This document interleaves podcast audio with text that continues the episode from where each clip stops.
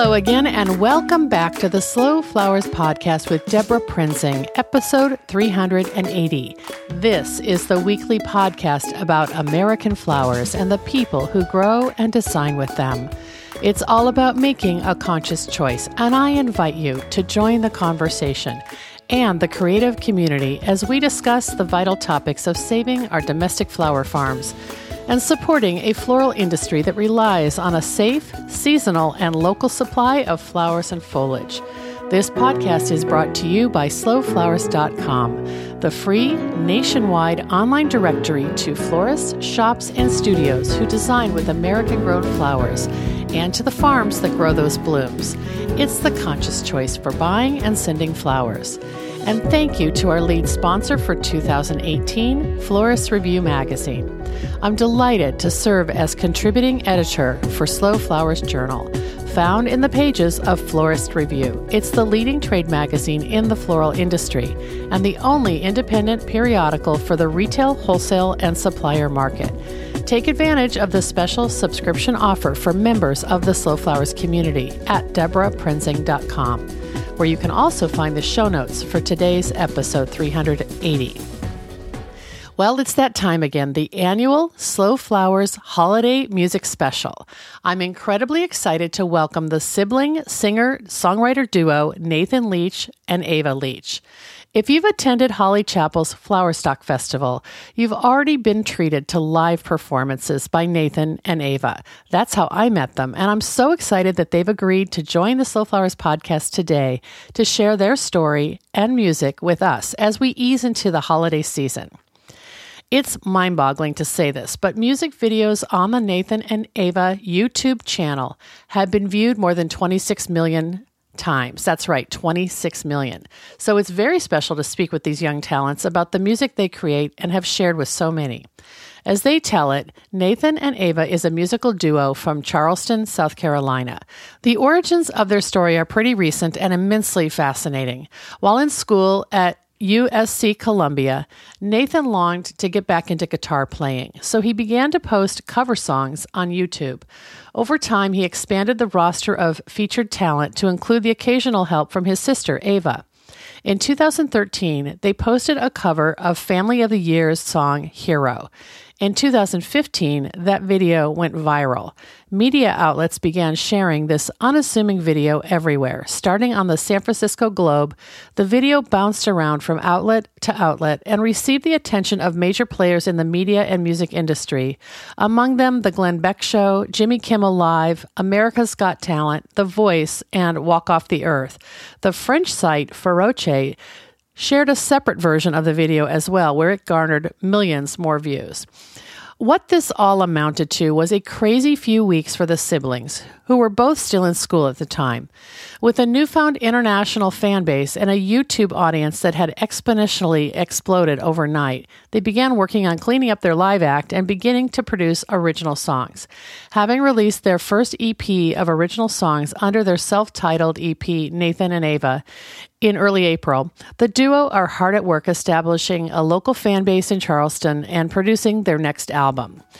You'll hear lots more in today's conversation with Nathan Leach and Ava Leach, the voices of Nathan and Ava.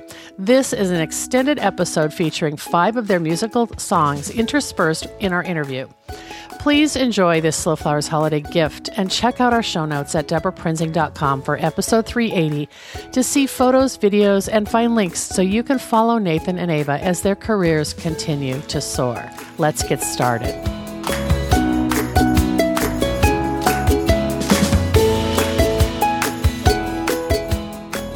Welcome back to the Slow Flowers podcast with Debra Prinzing, and welcome to the 2018 Slow Flowers Holiday Music Special. I'm so excited about this. This is the fourth year that I've invited musician friends to share their wonderful talents and tell their story um, for our creative community. So I would like to welcome the Leach siblings, Nathan and Ava Leach of the wonderful duo Nathan and Ava. Hello, how you doing? Hey, Debra. How's it Hello. going? it's great. And so you're coming to us over Skype from Charleston, South Carolina, and I'm having a lot of a lot of fun memories about um, our time together. Actually, just two months ago in October at Flowerstock. Um, I've I've mentioned, yeah, I've mentioned in the intro that I've enjoyed knowing you a little bit through Holly Chapel and Flowerstock, and how much I love you as performers and songwriters. And I don't know, right when we were saying goodbye to each other last October or just two months ago, I said, Hey, would you guys do the podcast with me and share your stories and your music? And you said yes. I was so excited about that. Yeah, we were, we are I mean, I, I love the chance to talk, uh, especially about Flower Flowerstock and just the, the great community that y'all have going there. It seems like yeah. we've, we've only known y'all for a very short amount of time in the grand scheme of things, but we already uh, it, it, feels like family every time we come back. Yeah, and honestly, I think we'd do anything, just about anything for the Flower Flowerstock family. Like mm. you guys are awesome. Yeah, Stella Kidney. Yeah, back. Yeah. well, back at you. I think I think everyone feels a little um, paternal and maternal around you too, and um, in a lovely way. Um, and I'm just so glad that you can share your story and your music today. I I know you've you've described you're described as a sibling folk duo and you have an amazing social media presence with like I just looked it up today like 18,000 followers on Facebook and more than 85,000 subscribers on your YouTube channel. Um, and I know there's a backstory we're going to talk about, but give us a, a like today's snapshot of Nathan and Ava and the duo and like where you're at now with your music and your performing and you know what's what's the what's the duo doing? How would you describe it? I'd say right now, um, Nathan's working and I'm I'm still in school, but right now we've just been like on on the roll writing original songs. Um, and like recording them has been a process, but we're trying to record them on our own time. Um, but really we've just been like kind of creating material right now. Yeah. Um, with your own original songwriting, right? Yes, our own original songwriting. We've taken a step back from posting YouTube channels as of now, or YouTube videos, um, just because when we do post, we're going to have like, we're going to have mainly original stuff and it's going to be hopefully put together and how we want it to be. So more mm-hmm. in the creative process right now. Mm-hmm.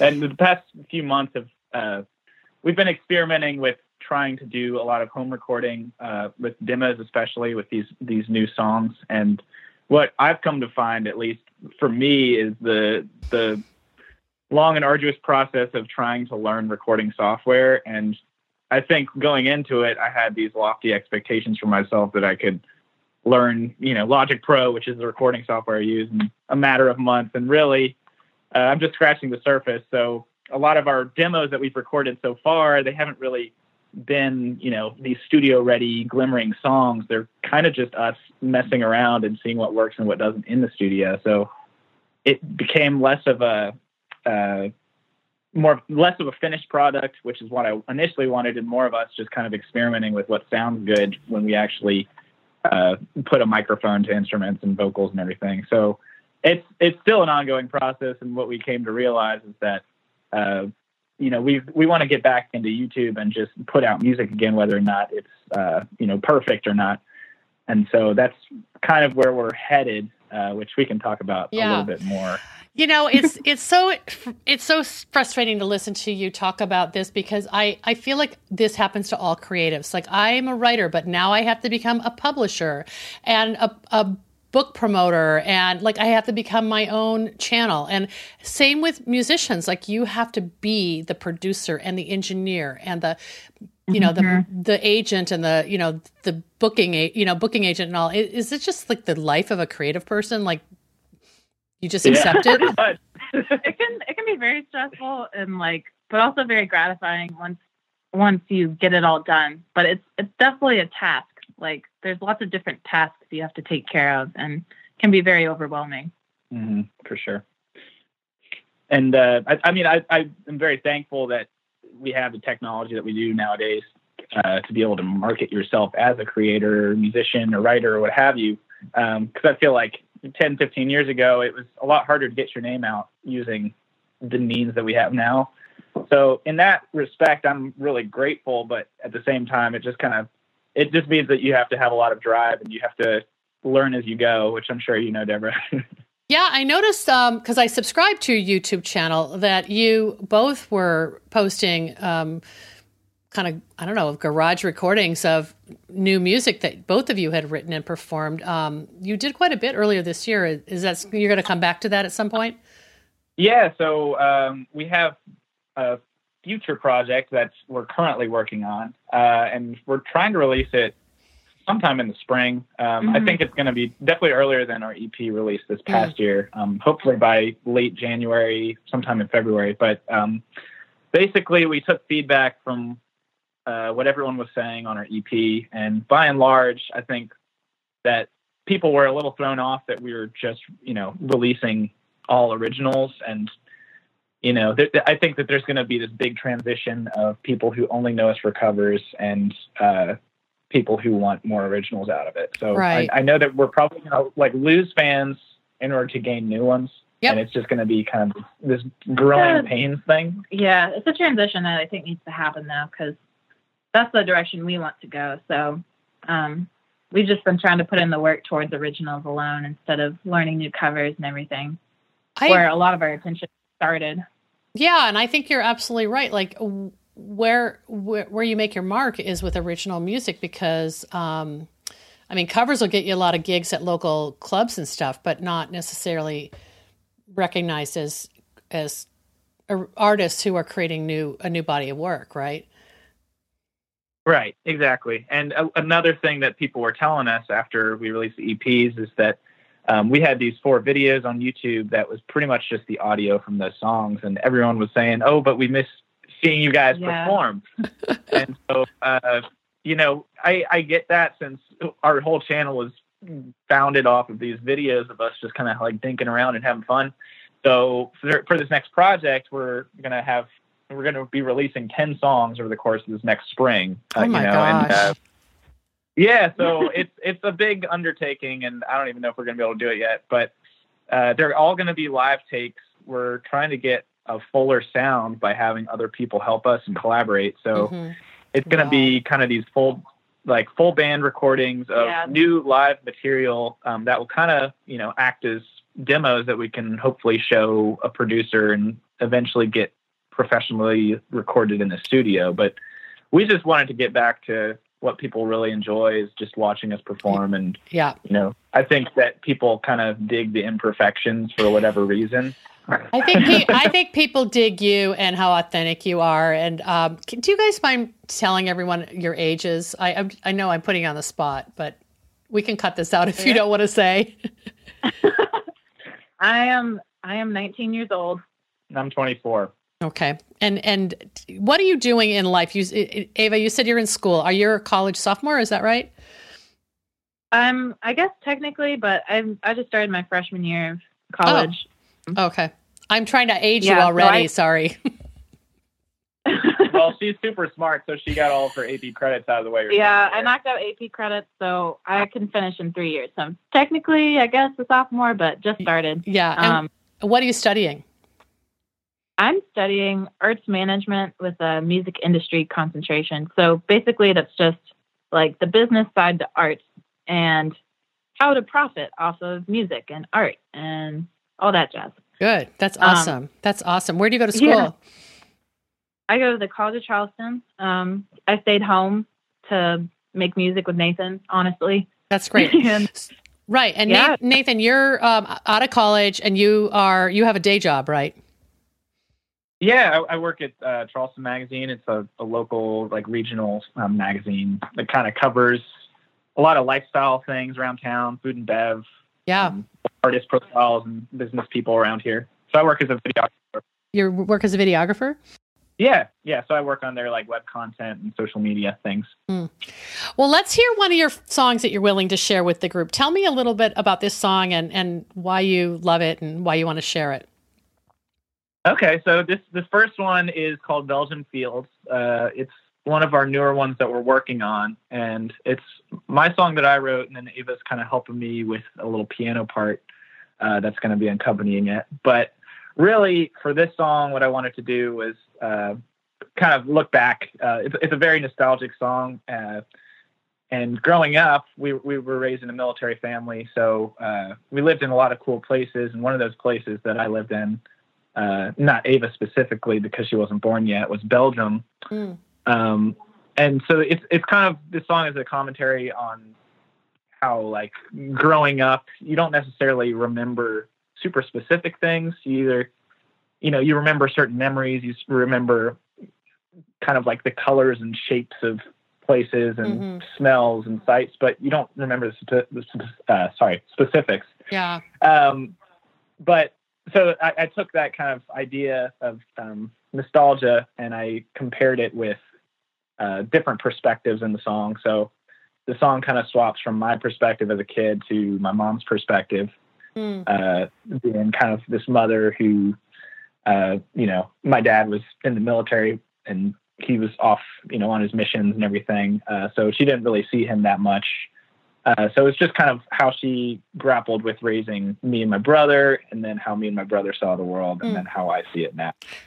It's sort of a universal concept that anyone, at, depending on what age you are, will relate to because, you know, it's it's something that it's the human existence. So I love that. Well, I'm excited to hear it. So let's go ahead and and uh, jump right in. All right, here we go.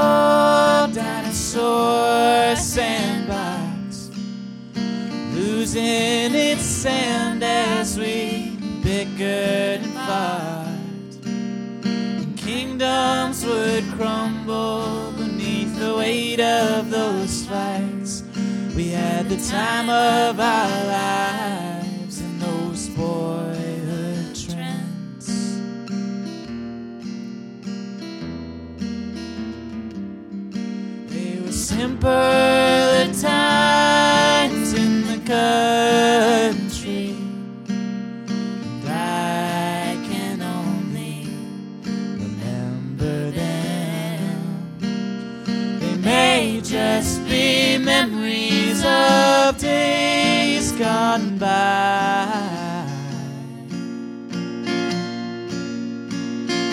But those fields are alive in Belgium.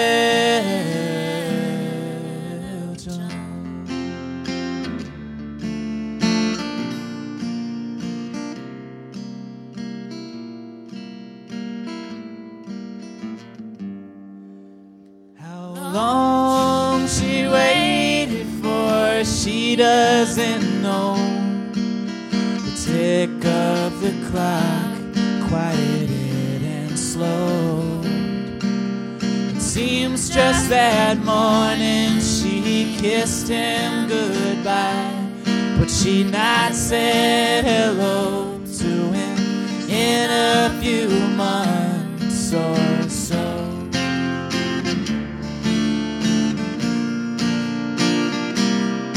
They were hard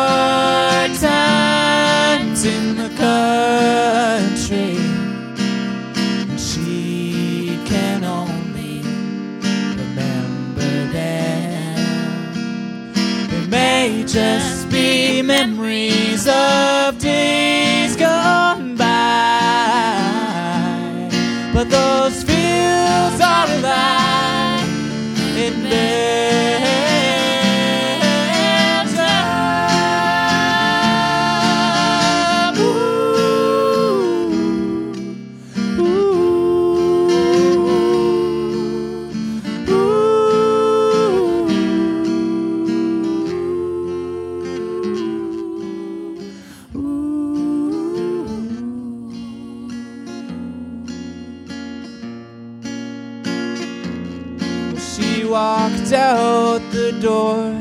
sky wide as can be. And the snow came on down in her newly veiled sheets. And she smiled to herself at her boys in the street, thinking life's not what she planned, but how you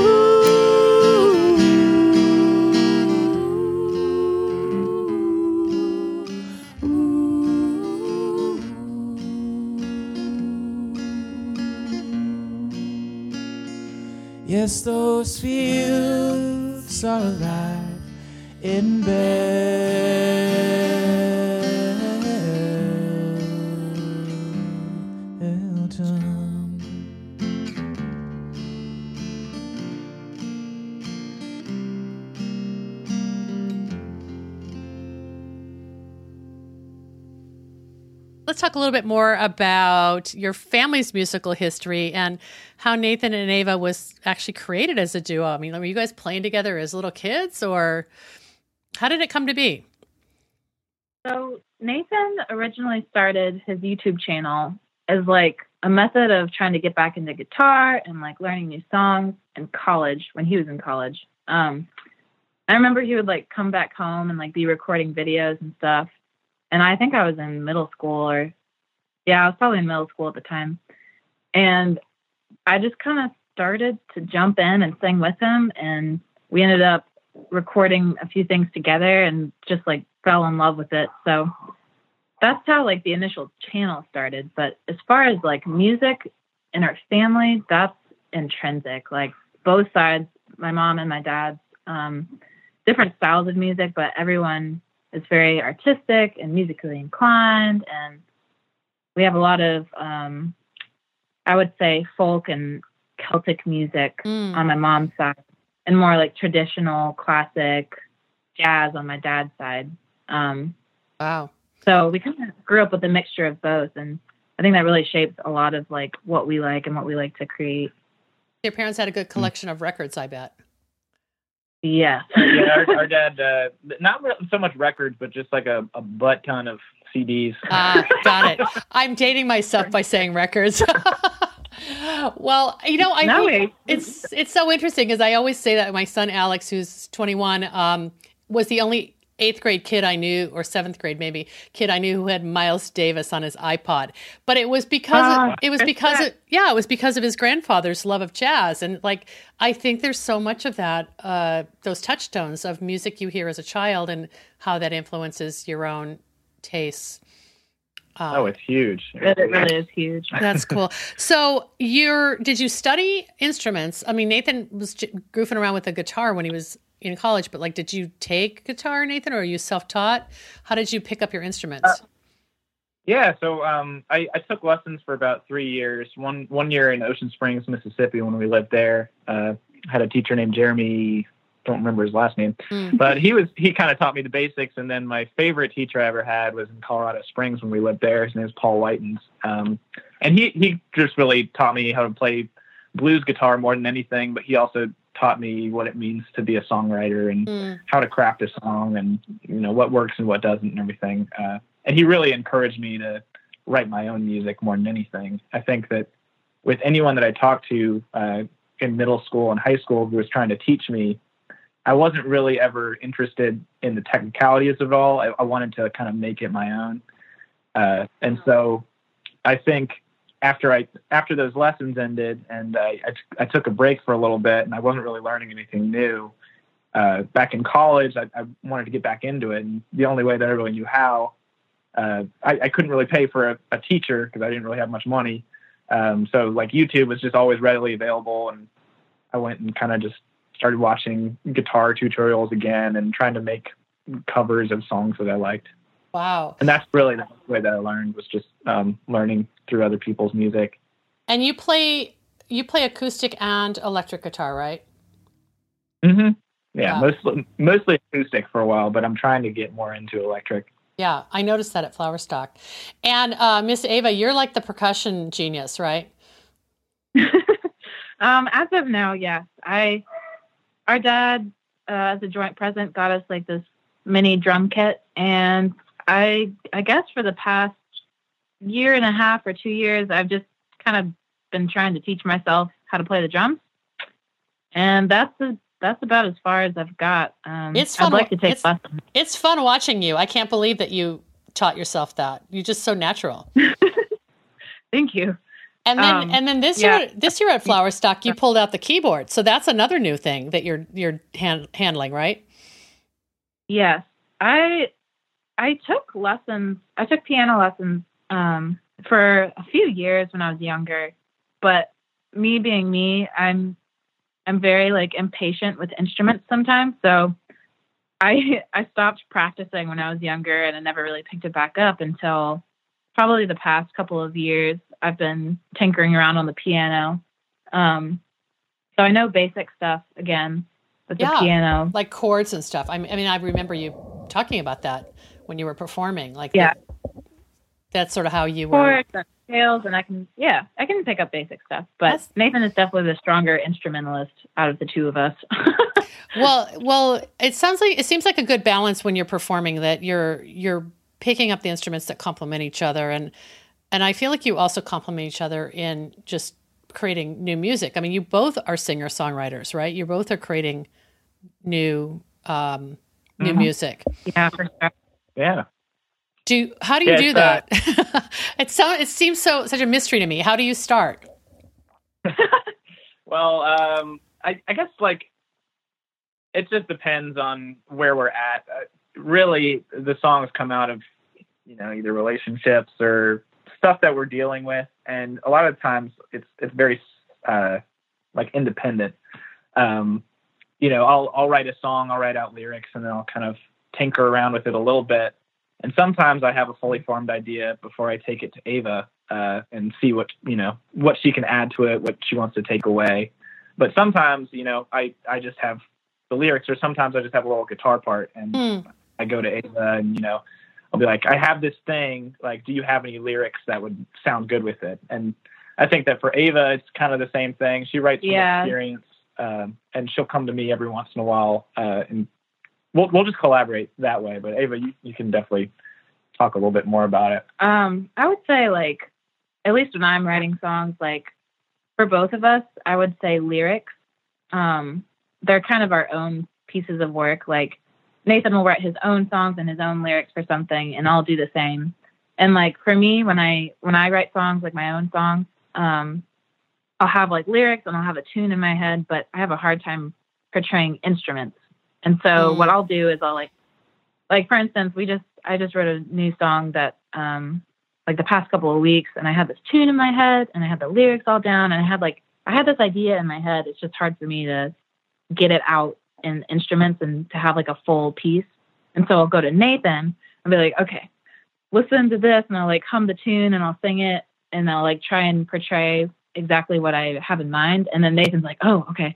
And then he like takes his guitar and like literally will like play the exact thing that I heard in my head. And it's kind of eerie how it works. I love it. But it's so cool. Yeah, so it, it's like you're so in really, sync. Yeah, it's a little it's a little eerie. Mm-hmm. I mean, the uh-huh. nice thing about it, and so the next song that we're going to be playing. Yeah. Uh, Let's talk about yeah, that. Yeah, that that song was created that way, really. Like Ava mm-hmm. had all these lyrics, this whole like lyrical story, but she didn't necessarily know how to put the tune to it. So she came to me and she had like, you know, she had the structure down and we kind of just like sat I, I, sat with my guitar and she started just like riffing, almost like scatting her mm. lyrics and oh, she's a good scatter too. Melody like off on the spot, and I I just used my guitar to follow wherever her voice was going, and so that's why this next song is going to be. It's it's just like all over the place because I was just trying to follow Ava's voice. the, yeah. the guitar is your third vocalist. It sounds like. Yes. Pretty much. what, Well, So tell us what the name of this song is, and then we'll listen to it. Um, this next song is called 330 as, as of right now. three three thirty. Okay, good. Let's listen yeah, to it. Like like the time. Yeah. yeah. Three thirty in the afternoon.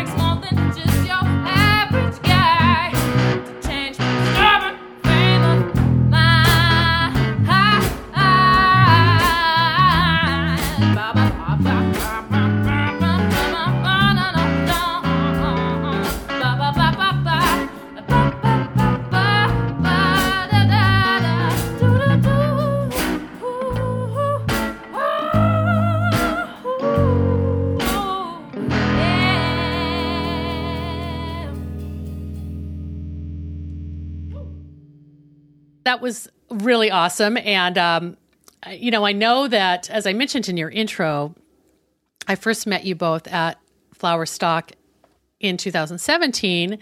And one of your super fans was there, Robbie Honey, the amazing floral artist who's based yeah, in London. We well, I hear there was a story about Robbie like stumbling across your your channel on YouTube and listening to your songs obsessively and then somehow that's what got you to Flowerstock. Can you tell your version of that story? Or I hope he's listening so Oh he God. can he Yeah. can tell, hear this. so I think I think the story was that um, so Robbie was working with Holly Chappell, who like puts on Flowerstock, Right. And I want to say that he was just playing because he was playing our YouTube videos because I think this is about the time it went viral or Mm. something like that, maybe a little bit afterwards. And so he was playing our YouTube videos, and I think Holly heard it, and or maybe it was vice versa. I can't remember. They both liked our music, Right. um, and so apparently he was like dancing around in a toga and like dancing to our music. and What a sight. surprise, yeah, as a surprise, which doesn't surprise me at all for Robbie Honey. He's he's an amazing, wonderful spirit. Um, as a surprise, Holly invited us, just like on a whim, reached out to us from our channel, and was like, "Do you guys want to come perform for Flowerstock? I'm putting it on this first year." Um, and I think she wanted to do it to like make Robbie happy and like just surprise him and stuff.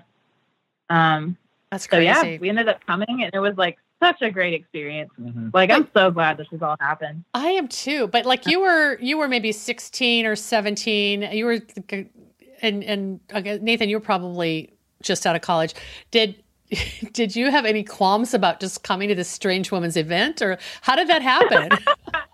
It was, I mean, it was a little strange for us. I'm not gonna lie. I, I never thought in a million years we'd be playing at a floral, like a floral design workshop where you know a bunch of people from around the world come and talk flowers. I didn't even know that existed. So Yeah, but now you Uh, do. it's really, yeah, now I do, and I'm all the better for it. Um, it's such a great experience. it yeah, it's, it's just I think it really opened my eyes to all the weird and cool little niches that I don't really know existed. Well, I think like yeah, and I think. Yeah, and I think Holly has created community, and you guys are so committed to community in your world that it, that that probably just you know it resonated with you. Yeah, yeah. And we, I mean, okay. driving up, I remember that first year driving up, I was like, ah, I don't want to drive nine hours to this thing yeah, because I don't know what it is. But then immediately when we got in the car, uh, or no, I guess we flew up the first year. Okay, we did. Yeah, we flew up. Yeah, we flew up the first year. And but we drove in an Uber from the airport to get there. And I Yeah. remember I was back in the airplane. I like look over to Ava we were like, and it was just like it was such an affirmation because Ava, I think before we were considering, you know, doing music seriously, uh, which we hadn't been considering before. But I remember on that plane ride back, it was just such positive feedback from everyone. It was, it was such the a best audience that we've ever played for, even if it was relatively small that first year. She, she, it was just so gratifying, and everyone was so warm and welcoming. yeah. But she looked over at me and she's like, I, I just want to keep doing music. Like I might want to do this for, for my life. Yeah, And it was that was like the first time where we both just like we were in agreement with it. Like, we we were in agreement. Like yeah, we want to take this more seriously because there are people who like us. Like oh a my lot. god, that, that gives me the shivers. That's wonderful. So uh, let's, Yeah. let's. I don't know if you have a song you want to share that that brings us back to Flowerstock or one that you love playing there. I know Holly had her absolute favorites. She was cracking me up this year where she was had apparently kept taken notes in 2017 of this, her favorites, and then in 18 she was like calling out the requests uh, incessantly, like when everyone else wanted to go to bed. Um, so Mm-hmm. it's it's a musician's choice. You can share whatever where you- whatever you want that maybe brings us back to Flowerstock. ooh, what would you say, Nathan? Um. Well, she really. They always really like Valerie. Yeah. Yeah, they love Valerie, Yep. which Um, is an Amy Winehouse cover. Um, yeah. Yeah. Uh, you're and I right. love, I love, I love singing that one too, just because I, I well, number one, I love Amy Winehouse's voice and her style of music, and um, I think it complements our style as well. Uh, but it's also like a soloist piece. I think more on my part, hmm and I've always enjoyed like exploring that side of my singing. Um, Good. but yeah, I think I noticed it was a favorite this past year. Yeah, let, let's share that one. That sounds wonderful. All right, All here right. we go.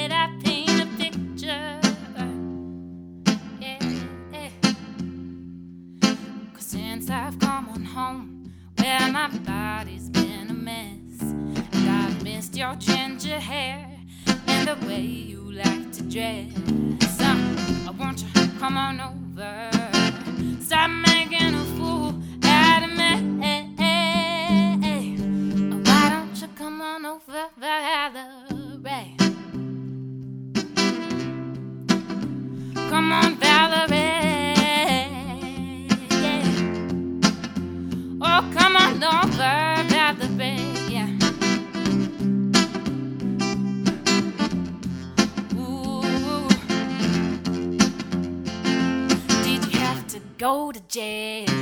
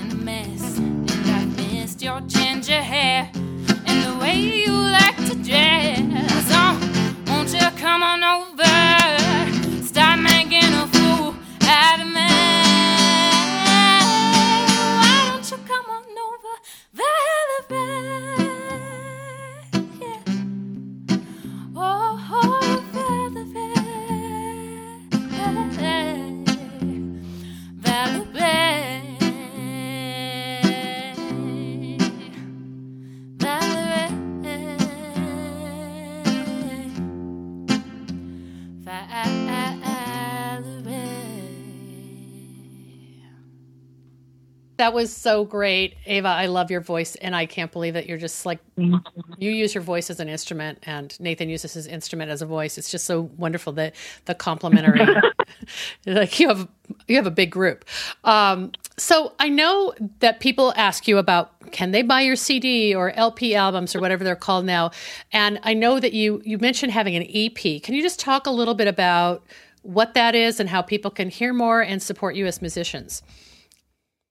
Yeah, so EP, um, that's just extent. It stands for extended play. Okay. Um, and usually like three or four songs uh, that an artist releases.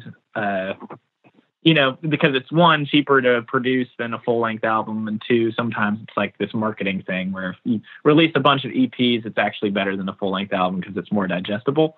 It was like So, get it, get uh, it, get it out there into the world so people can hear you, right? Exactly. Yeah. Yeah. And it's not as daunting of a task wanting to record three songs versus, you know, 10 or 11, Sure. however much for a, however many for a full length album. So that's what we decided to do um, this past April. And we have uh, our first EP out. It's called the Nathan and Ava EP. It's just self titled, very original. Awesome. we recorded in Rock Hill um, with a great producer. His name's John Knipe, uh, and we we had a sponsor, which was very very uh, we're very grateful for. Mhm. Um, his name is Chris. Christopher Norris. Yes, and Shout out to Chris. shout out to Chris. He made it all possible, and we're just eternally grateful for him. Um, so we recorded four songs over two days, and they're on uh, Spotify, they're on iTunes, uh, Bandcamp, Pandora. Pandora, YouTube, uh, probably iHeartRadio. There's like a bunch of streaming sites that it's on. So do people just Um, do people just have- listen to it, or can they do they purchase it? Like, how do you get compensated for this?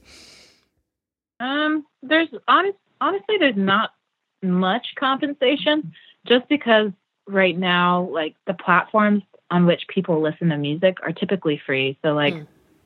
Spotify is a big one, Pandora, um, is a big one, but I mean, we get we get a few like some people on Bandcamp will um, you can choose how much you pay for it Oh, if okay. you do want to buy it. So some people will just like be generous and like give donations and stuff. Um, but as far as like actually gaining money from it, there's not. Hmm. It's it's a lot harder as a musician right now to make money off of hard copies of stuff. Um, right just because you're not people- press you're not pressing a CD and then selling it at your gigs. Yeah. There- There's nothing tangible to transact, right?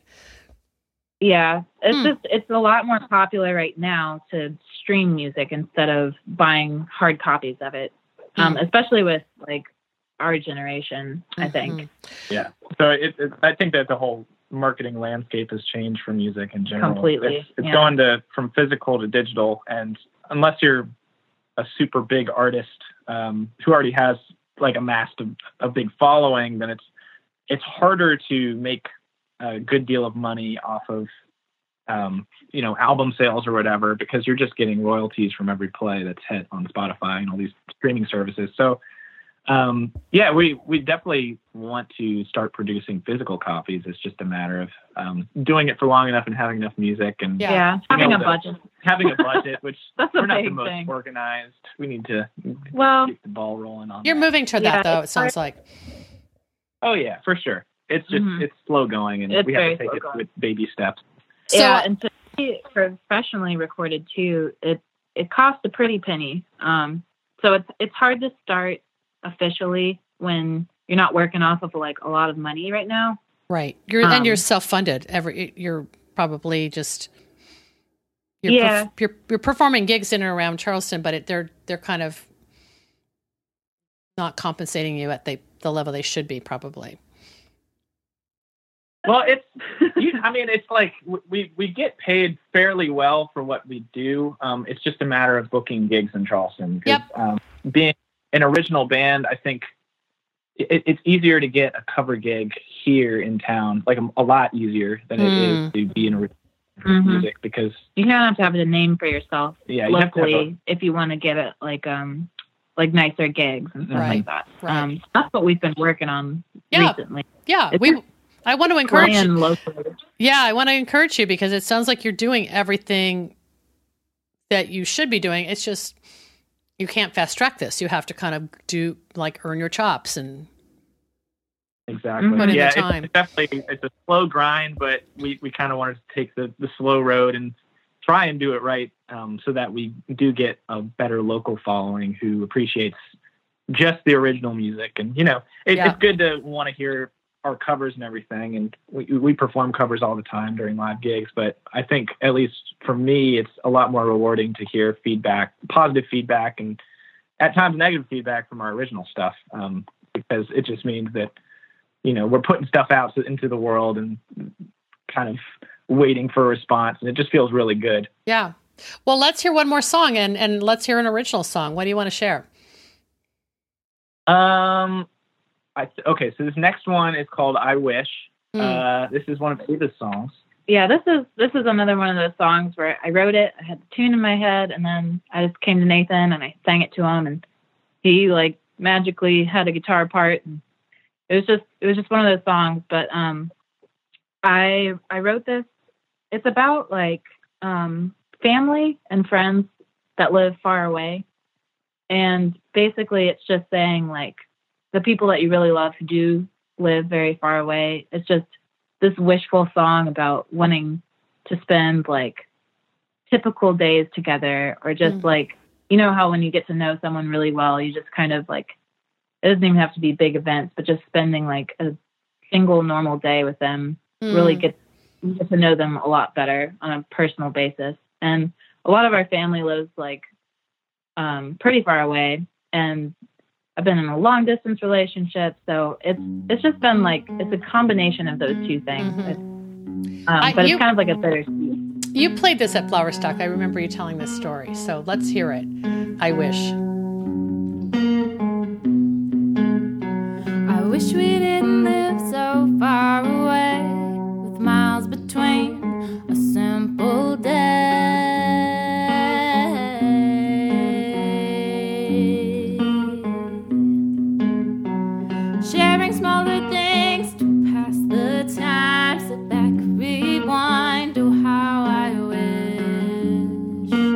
I wish. What would it be to be with you more? Go out, explore, and take our time. I-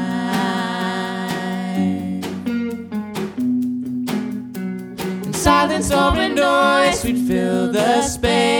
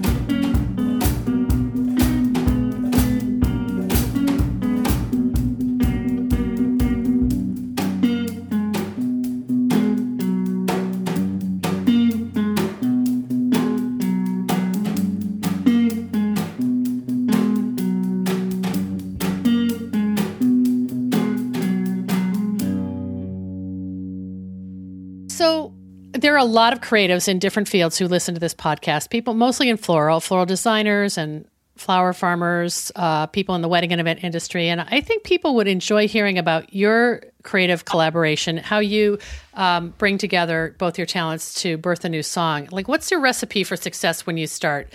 You know, do you need a cup of coffee and sunshine or a quiet place or like sequester yourself because it's noisy? Like, how do you, or all of the above? Like, how do you jump in and, and create something new, especially when you're collaborating? Um, to be honest, a lot of like our greatest, I think our strongest songs that we've written, it's been more of like um, like individually alone we'll have like this idea and we just like crank it out in about 30 minutes and it's just like it's like driven by really strong emotions i think at least Mm. for me and then it's just something that happens really quickly and it just comes to me and then i bring it to nathan and like he helps me build it but um i think with nathan is that the same for you Um, so like Ava will, Ava will just sometimes blindside me with these like fantastic songs. Like that's that's usually the best songs that she writes. Is she'll come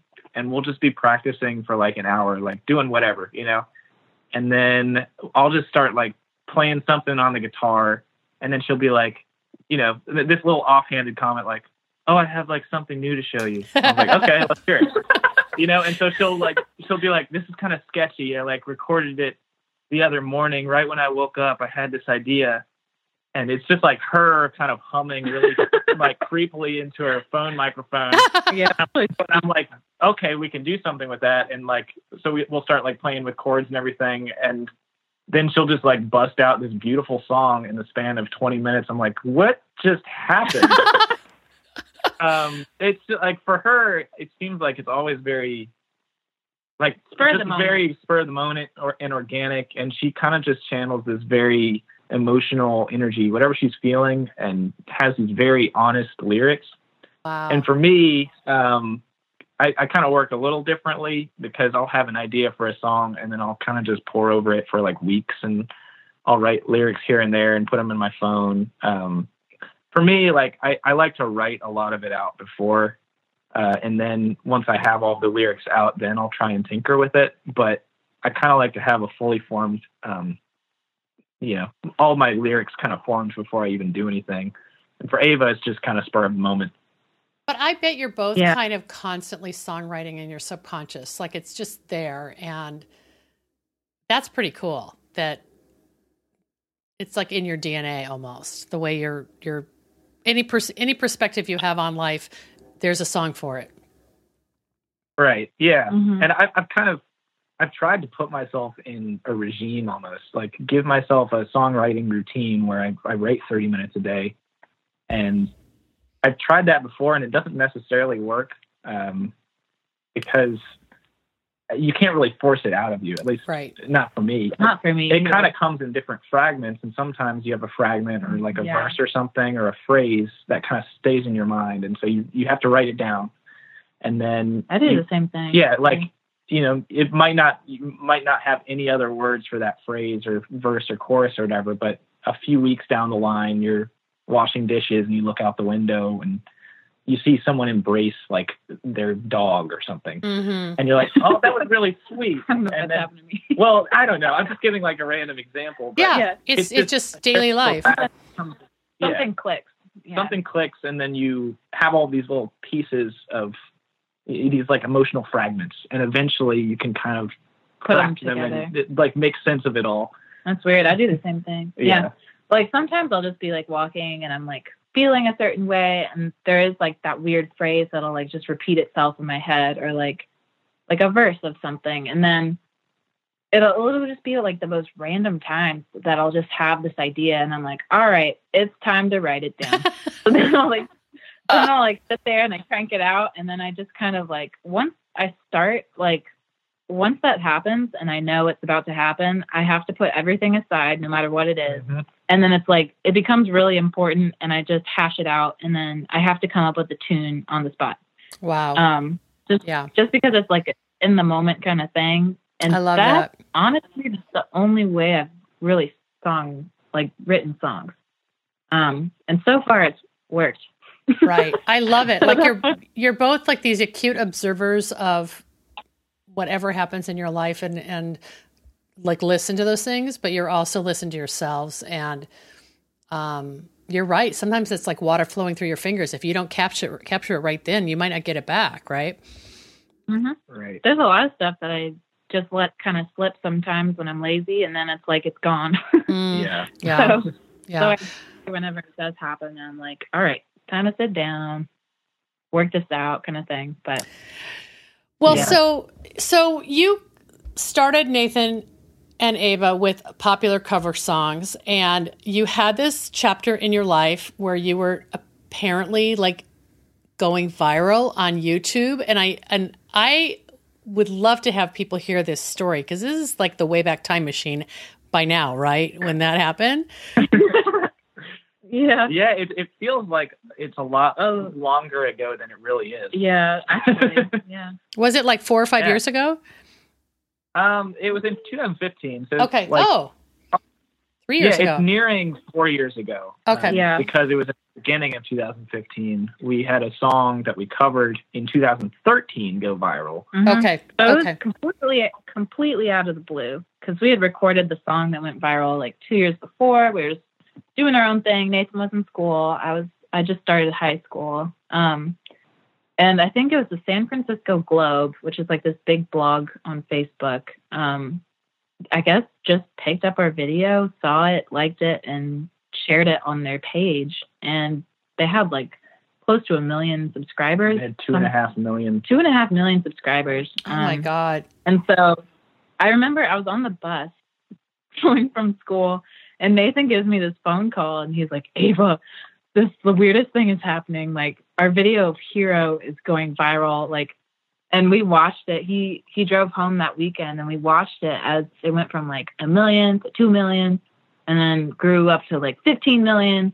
Now I think it's at 18 million views or something like. Oh my God. I can't even fathom that. That's oh, overwhelming. And, and how, why, you know, it was like a sleeper video for two years, but it, then someone discovered it and overnight. And it's, it's the weirdest video to go viral to because it's just like me and Nathan, and we're like, I'm in gym shorts and this weird, funky hair, and we're these two awkward kids being filmed in our kitchen. Yeah, Um, I'm wearing this like Beijing Olympics windbreaker that was my dad because it was cold in the kitchen. Yeah, it's just a very unkempt, kind of awkward looking video, but I think that's what why people were so drawn to it is just the two of us singing, Was being it? very like. yeah, I've seen it. Bef- yeah, I've seen it before. Is it a cappella? I can't remember. Or does Nathan have a guitar? It's acoustic. Um, Okay. Nathan had a guitar. Yeah. And Ava, you were playing Um, like a little, little cymbals or something, or I was very poorly playing a shaker at the Oh, end. shaker. yeah, and I think the catch is I I took the shaker and I threw it underneath my leg and Nathan caught it. Which by the way, that was like our 40th take. That was not sporadic. Yeah, we had to, we actually had to rehearse that whole Oh my gosh. just for that egg shaker talk. Yeah, it was not a simple task. oh, how We- funny! Yeah, we spent two days trying to record that one song. Okay. eventually- Well, yeah. I'm going to definitely show that, share that in our show notes uh, in today's for today's episode at debraprinzing.com. But uh, once that went viral, and all of a sudden you became like like overnight sensation uh, for a, I guess whatever that means for like people were bringing you on or showing it on TV shows and stuff, right? Yeah, so we, we had like a, a few kind of big names reach out to us. Um, Mhm. I know like a lot of like, local TV stations, they were running segments about, you know, oh, look at these kids, you know, singing, you know. It, we kind of lost track of those, but the, some of the big names that came up, like Jimmy Kimmel Live. they Yeah, Jimmy Kimmel Live. We have. T-shirts and like hats that he sent us. Yeah, Glenn My- Beck's radio show. He reached out to Yeah, us. Glenn Beck for some reason. Um, I know The Voice and American Idol. I guess they're talent agents were trying to contact us. Um, Wow. just like oh, it was a weird time Yeah. because we were both in school, um, and we didn't really know who to trust or what we wanted to do at the time. hmm Um, but the thing is, it was like with a viral video like that, that's something you got to jump on right in the moment, and you got to do it quickly. Right, and it's if not you like you you didn't have hand, yeah you didn't have an agent or handlers or some kind of business advisor. It's- No, we, Yeah. we were kind of just We were just these two. participants in Yeah. this madness. Like I nearly broke the phone. We were getting Yeah, like hundreds Nathan's of emails phone a was blowing up. We didn't know what to do. It and you're like, I have weirdest I have homework due tomorrow. Leave me alone. Yeah, pretty much. Yeah, it was Wow. a weird experience. And even like the week or couple months after, we would get stopped in the street by people. And they're like, Mhm. "Do you have a YouTube channel?" And I was like, "Yep." Oh my god! And you're probably you're probably like done with a hero. Like, do not play that one more time. But it's a beautiful song, and, and We've given it a good rest since then, but Yeah, I mean, I'm fine with playing it. I'm fine. Um, it it was it was you know there were a few months after that whole thing where I just did not ever want to hear that song no, it's a very defining song for us in the moment. but Yeah. now, like that, now that we've had a break from it, I still like the song a oh lot. yeah, That's it's cool. song. well, And, uh, yeah. And you know, the thing is that maybe right then and there you weren't ready to be professional musicians, but now I feel like you are, and I feel like You you're definitely are.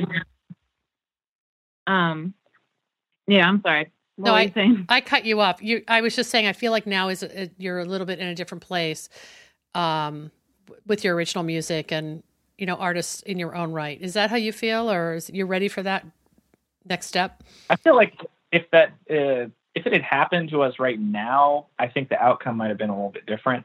For Um, sure. because when it, it first happened, I don't think I, I didn't realize that in a million years something that exponential would happen. It it wasn't just like this weird little internet thing. It it kind of changed my outlook on what, we, could, do, um, when we had so much instantaneous feedback from thousands and thousands of people who were clamoring for more Hmm. and it was overwhelming in a sense that uh, we just didn't know what to do. We didn't have any original stuff to our name, like any original music, and I think that more than anything freaked me out I, um, because I, I wanted to be able to deliver on uh, making everyone happy and you know keeping those fans happy and satiated and everything, but.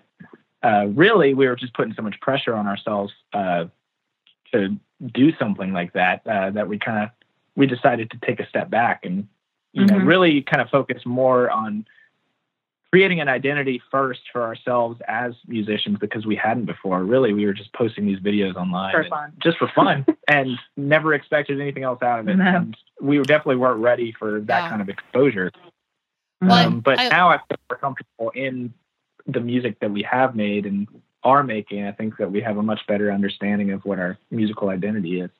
I love that, and I think that is like your your maturity as artists. You are owning it now with your original music, which is definitely what people will begin following and following you for, and that's where you're going to make your mark. You can always sing covers, but you're you, that's sort of a different kind of business in a way, right? It's sort of uh, I don't know, paying, you know, paying for your your lunch that day kind of thing versus trying to establish a new platform that no one's heard before. Um, do you think that people will that following you on YouTube is the best? Subscribing, for example, to your YouTube channel is like the best way for people to keep track of of what you're doing with your new releases and and you know hear about new projects. I would definitely say YouTube, um, YouTube, Instagram, and Facebook are probably our strongest. Mm-hmm. um, like ways to hear about us right now. YouTube will definitely have like all of our music and our original stuff, um, covers included. But Facebook and Instagram are going to be the ways that people find out about shows or like we'll have sneak peeks of songs that we're working on. Or um, we were actually just featured in a local music magazine too, which is really cool. Oh, good! I want to Uh, see so that. just- yeah, just more stuff like that. Um, it's probably better for Facebook and Instagram. Well, good. But- well, I'll share those links uh, in the show notes too. And I just want you to know I am wearing my Nathan and Ava T-shirt while I'm speaking to you. So, do you have a store set up for all that? Do you have a store set up for all that swag? I can't remember. I do not. We don't have a website to sell the merch on yet. Um, I want to work on that though, Yeah. and I guess if you are interested in buying something, you can message me or Nathan on Yeah. Facebook and Instagram. Good. Yeah, stuff like that. Oh, good. I'll just. Um, I, I think that's a good idea. People can just send you a message and ask you what you've got available. Oh, I yeah. have. I have a sticker and I have a T-shirt and um, I know there's other cool stuff like oh um, guitar picks, right? yeah, guitar picks. We Wow. got drumsticks, um, bumper stickers, Mm-hmm. normal stickers, and T-shirts. Awesome. awesome. As of right now. Well, yeah, and I, I designed um, I designed the graphic design for it too. So the logo and everything and stuff like yeah, that. I remember that you you did a really amazing lettering, um, and even in maybe your previous version of your logo, you had had block printed it or something, right? Mm-hmm. Uh, Yeah. yeah, the first one was with um like a block print, and then the second one we're trying to just freshen things up. I think. Yeah, I like it. Um, Yeah, It's- thank you. Yeah, it's cool. Well, I have enjoyed talking with you both so much. I love getting to hear you perform and uh, two times now. And um, Holly just invited me back to Flowerstock, so I hope that we will reunite like next October. Um, but it's just been fascinating to to learn more about your journey as artists. And I'd love to just wrap up with a, another favorite song that you want to share, um, just to uh, just give a treat to our listeners with a, a final song as we as it takes us out on this show today. What, do you want to share? Yeah, um, we can end. We can close out with a song called "Alley." Uh, this is off of our EP um, that we released last April. Um, yeah, and it's kind of just this little upbeat reggae soft rock thing. I know I love this song. Oh, this is this is a song that Nathan um, pretty much composed himself, and then I just kind of came in with harmonies and stuff like that. But yeah, this is definitely one of Nathan's songs. fun! That's great. Let's listen to it. I can't go home anymore. I can't go home anymore without the thought of dying you. And I can't go out anymore. I can't go out anymore without wanting someone around my arms. Am I letting love pass me on by? Am I letting love pass me on by?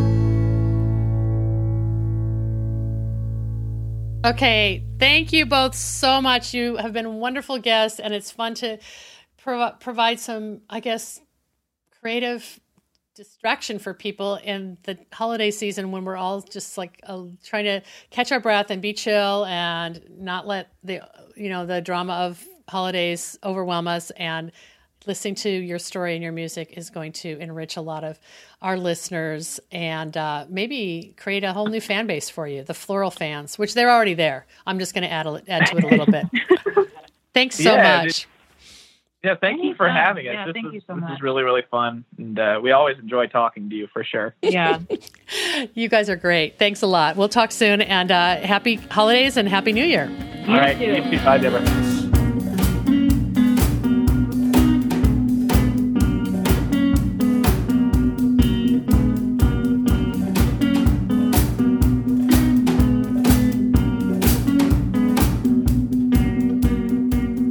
Wow, I'm so, so impressed by hearing this story of two young talents with drive, heart, and determination to share their music with the world. Whenever I'm in the presence of people whose work and art I admire, I feel inspired to up my own game and pursue my dreams. I hope that's your takeaway too. Next week, our final episode of 2018 will feature our year in review. And then on January 2nd, I will reveal the 2019 Slow Flowers Floral Insights and Industry Forecast. It's a time of reflection of all this that our community has achieved and a time to reimagine and dream for our future. Please join me. And don't forget to visit the Slow Flowers Summit website for all the details about the 2019 Slow Flowers Summit, scheduled for July 1st and 2nd in St. Paul, Minnesota. You can grab an early bird ticket and save $100 if you register by December 31st. Slow Flowers members receive preferential pricing, so check it out. We've also just posted all the details about the June 30th pre conference tour of two fabulous Minnesota flower farms. Blue Sky Flower Farm and Green Earth Growers, both Slow Flowers members, and we'll also share details of the first ever Slow Flowers dinner on the farm with the summit speakers and fellow conference attendees, which will take place at Green Earth Growers outside Minneapolis. This is a ticketed event, and you can find details at slowflowersummit.com. Well, we have a vibrant and vital community of flower farmers and floral designers who together define the slow flowers movement. As our cause gains more supporters and more passionate participants who believe in the importance of the American cut flower industry, the momentum is contagious. I know you feel it too. I value your support and I invite you to show your thanks with a donation to support my ongoing advocacy, education, and outreach activities. You can find the donate button in the column to the right at debraprinzing.com. The Slow Flowers podcast has been downloaded more than 389,000 times by listeners like you. Thank you for listening, commenting, and sharing. It means so much. Thank you all. And thanks to our sponsors for supporting the Slow Flowers podcast this year Arctic Alaska Peonies, a cooperative of passionate family farms in the heart of Alaska, providing bigger, better peony flowers during the months of July and August. Visit them today at arcticalaskapeonies.com. The Seattle Wholesale Growers Market, a farmer owned cooperative committed to providing the very best the Pacific Northwest has to offer in cut flowers, foliage, and plants. The Growers Market's mission is to foster a vibrant marketplace that sustains local flower farms and provides top quality products and services to the local floral industry. Find them at seattlewholesalegrowersmarket.com. Longfield Gardens provides home gardeners with high quality flower bulbs and perennials. Their online store offers plants for every region and every season, from tulips and daffodils to dahlias, caladiums, and amaryllis. Visit them at longfield-gardens.com. Syndicate Sales, an American manufacturer of vases and accessories for the professional florist. Look for the American flag icon to find Syndicate's USA made products and join the Syndicate Stars loyalty program at syndicatesales.com. Johnny's Selected Seeds, an employee owned company that provides our industry the best flower, herb, and vegetable seeds, supplied to farms large and small, and even backyard cutting gardens like mine. Check them out at johnny'sseeds.com. The Association of Specialty Cut Flower Growers, formed in 1988, ASCFG was created to educate, unite, and support commercial cut flower growers. Its mission is to help growers produce high quality floral material and to foster and promote the local availability of that product. Learn more at ascfg.org. Mayesh Wholesale Florist, family owned since 1978. Mayesh is the premier wedding and event supplier in the U.S., and we're thrilled to partner with Mayesh to promote local and domestic flowers, which they source from farms large and small around the U.S. Learn more at mayesh.com. Certified American Grown Flowers. The Certified American Grown program and label provide a guarantee for designers and consumers on the source of their flowers. Take pride in your flowers and buy with confidence ask for certified American grown flowers.